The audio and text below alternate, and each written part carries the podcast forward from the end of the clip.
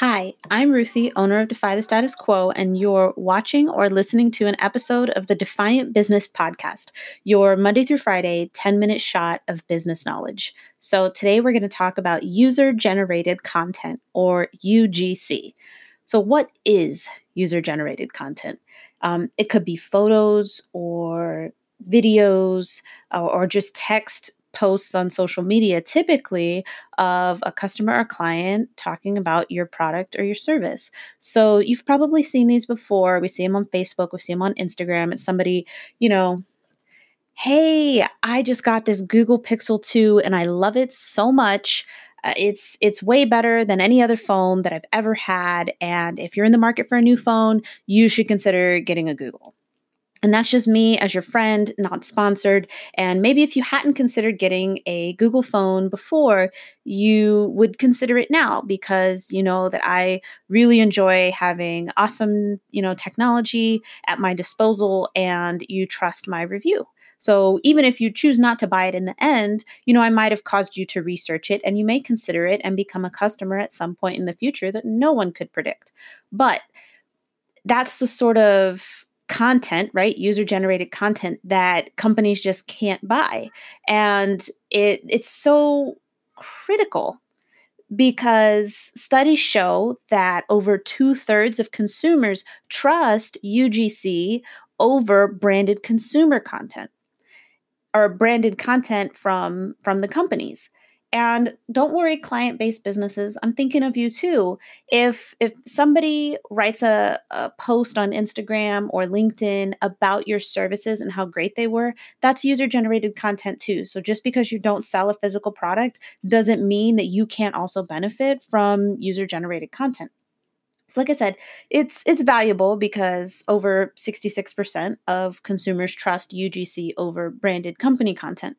Um, and another important thing to note is that content, user generated content that's created on a cell phone or smartphone, you know, basically the vertical image, is considered more authentic by consumers as well. So this is an a point where, you know, landscape photography, you know, the the longer, wider version of the photograph may not actually be to your benefit because it doesn't look like it was taken on a smartphone.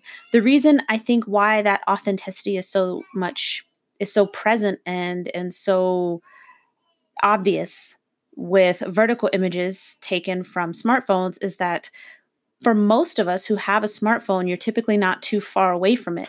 So when you post UGC or when a consumer posts UGC, it's it helps other people feel like they're in the moment and part of the experience. And that is exactly what it is. It's that person sharing their experience. And we know that either someone really hates something or they really love it in order to leave a review, right? The masses in the middle who are content often won't leave a review either way. So even if they're only mildly upset or they're mildly pleased, they won't leave a review. So positive UGC is definitely something you want to keep an eye out for.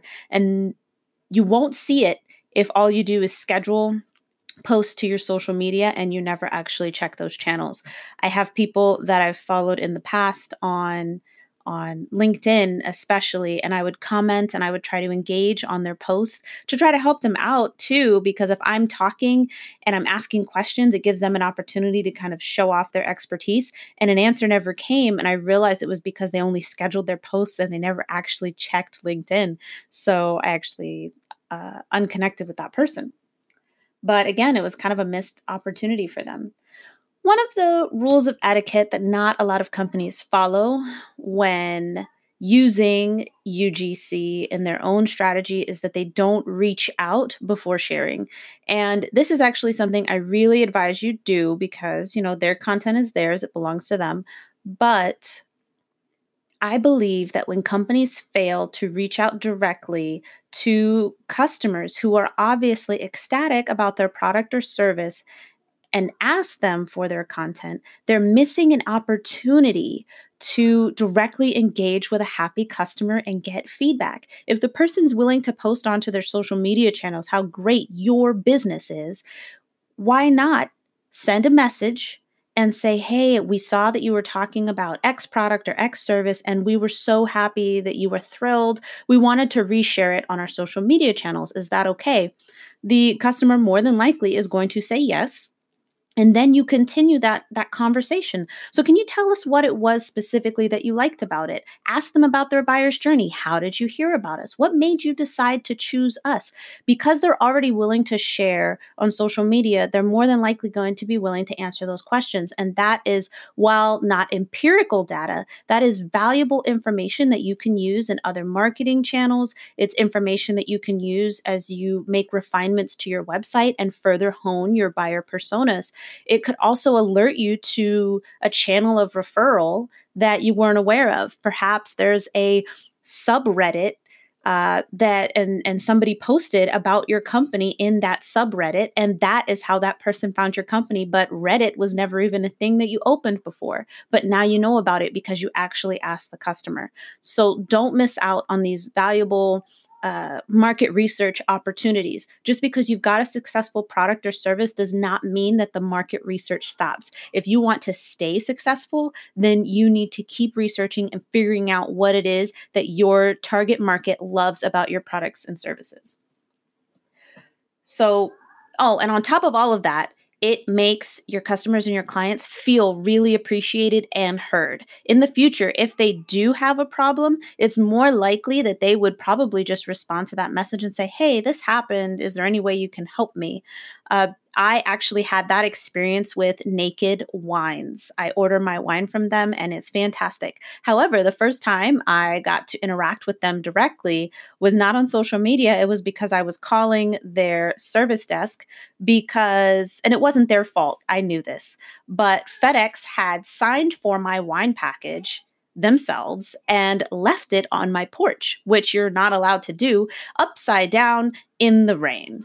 So, like, there were a whole bunch of things wrong with that, but it wasn't their fault. I was just calling to let them know that their carrier made several mistakes. They were profusely apologetic, and I advised them to, you know, request something from the carrier for them in return. Um, but and then they also gave me a $25 credit for for my trouble. And you know i can't say enough good things about them especially because they how they reacted in a time where you know i could have been a really upset customer and actually blame them for what happened. And even though i was very calm they were very very apologetic and made me feel like a valued customer. So one last note don't confuse influencer content with UGC. Influencer content is purchased. You solicit an influencer to post about your company. This is not the same. Most people, while they do follow influencers, they do know that it's an influencer post. Not to mention, the influencers are starting to be regulated and there are certain things they have cash flow, but then also add in terms of your business management and business growth, you know, assessments for if you want to hire employees or if you want to develop outsourced partners but but work on those relationships at a pace that allows you to really assess their work and assess whether or not they'll fit in to your business structure and your business team okay so I think now you can kind of get it. Yes, you can grow too fast. And uh, it's not a good problem to have. If you grow too fast, you could destroy your reputation, and that will make it almost impossible it will make it almost impossible for you to do business. So keep those things in mind. We are coming up on the end of the first season of the Defiant Business Podcast, and we'll be taking a one week break. But once that week is over, we've got a special guest for you, and we're going to be featuring this special guest throughout all of the next season. Uh, you know, periodically about once a week. And I think you guys are going to love what they had to say. I'll be revealing more details in the coming episodes, the final episodes of season one. And our premiere guest is a, for next season, season two, is a PR professional, and we were so excited that she agreed to be on the Defiant Business podcast. And you will learn a little bit more about her. Said we just have to feature her multiple times throughout season two. So be on the lookout for that. And uh, like I said, I cannot wait to share some of the things that Jennifer and I talked about uh, during our conversation last week. This has been an episode of the Defiant Business Podcast. We'll catch you next time.